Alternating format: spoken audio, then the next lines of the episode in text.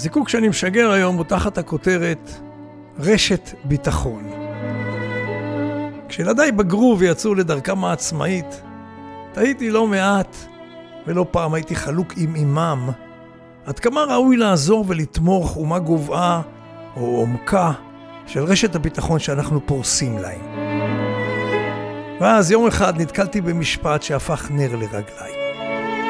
זה ציטוט מפוליטיקאי אמריקאי בשם פול ריין, שאמר בערך כך: איננו רוצים להפוך את רשת הביטחון לארסל, שהופך ילדים בעלי יכולת לשאננים ותלותיים. ומאז, מאז שנתקלתי בציטוט הזה, הייתי בוחן מדי פעם אם רשת הביטחון שאני פורס אינה תופסת קצת בטן לפעמים ומתערסלת. בהקשר הזה הקשיבו לסיפור קטן ששלח אליי יוני, בן דודי, הוא לא ידע את המקור. להזכירכם, אתם על זיקוקין דינור, פודקאסט שמעלה סיפורי חיים קטנים, מהחיים של כולנו, שיש בהם חומר למחשבה. מספר לכם בקולו שוק הדינור. ואם אהבתם, שתפו אחרים. שיגע גם קצת באנשים אחרים. אז הנה הסיפור בשינויים קלים ותוספות קלות משלי.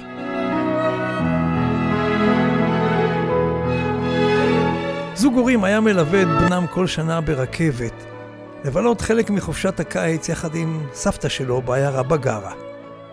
ההורים עצמם היו שבים הביתה ברכבת של יום המחרת. כשגדל בנם הוא ביקש מהוריו, אני כבר גדול, אולי, אולי תאפשרו לי השנה לנסוע ברכבת לבדי לסבתא. לאחר התלבטויות קצרות הסכימו ההורים. הם ביקשו מהסבתא לאסוף את הבן בתחנת הרכבת מיד כשירד, והם ליוו את בנם לתחנת הרכבת. וכך הם עומדים נרגשים על הרציף, מחבקים את הבן וזורקים לו עצות אחרונות מלוא החופן. כן, כן, אני יודע, אני יודע, אומר להם הבן במבוכה, יהיה בסדר. זו רק נסיעה ברכבת, וסבתא הרי מחכה לי בתחנה אצלה. הבן פוסע ועולה לקרון, ואב ניגש אליו. טומן פתק בכיס מעילו של הילד ולוחש אליו, אם פתאום מתגנב אליך ללב חשש, או פחד, או רגע של מצוקה, רק אז תקרא, כך לוחש לו אביו. הילד מחייך, מפריח נשיקה להוריו ואומר, יהיה בסדר, יהיה בסדר, לא לדאוג. הרכבת יוצאת לדרכה. הילד בקרון לבדו. בפעם הראשונה לבדו ברכבת ללא ההורים.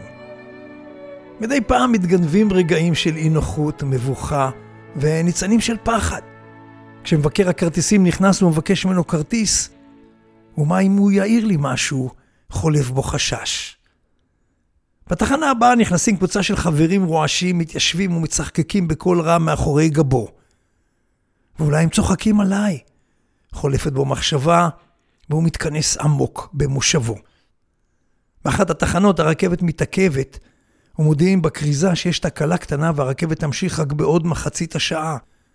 גוש בגרונו, דמעה כמעט מתגלגלת, ומה יקרה אם סבתא כבר לא תחכה? הוא מדמיין.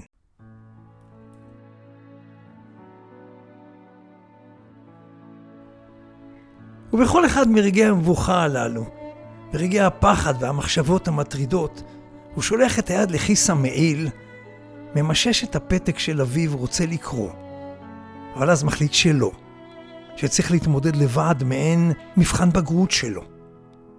והנה הרכבת מגיעה ליעד, הוא מבחין בסבתו שממתינה. היא מנופפת אליו והוא מחזיר לה נפנוף בגאווה, כאילו הוא אומר, ראי, ראי, נסעתי לבדי. למטה ברציף הוא אוחז ביד סבתו והם פוסעים החוצה. בביתה החמים, על כוס תה ועוגה הוא מסיר את מעילו, והפתק של אביו נושר אז מהכיס. סקרן הוא מיישר את קיפוליו וקורא. וכך כתוב שם: בן, אם אתה זקוק לי, אני בקרון האחרון.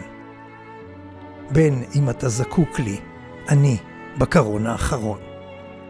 מה זה הפתק הזה שאתה קורא? מתעניינת סבתו. הוא מראה לה את הפתק, זה מאבא, הוא אומר. וסבתו פורעת בחיבה את שערו ואומרת, כמעט את אותם המילים כתבתי גם אני לאבא שלך, כשהיה בערך בגילך, ונסע בפעם הראשונה ברכבת אל הדודים בעיירה הקרובה. כך שלח אליי יוני בן דודי. מקור הסיפור אינו ידוע.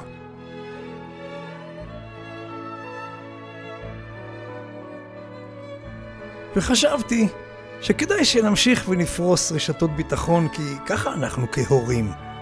אבל כדאי, כדאי שנשים תמיד לב שהן לא הופכות לערסלים, ערסלים של נוחות ושאננות. הנעימה היפה שברקע נקראת סרנדה לאביב של להקת סיקרט גארדן. זיקוקין דינור, שוקה דינור.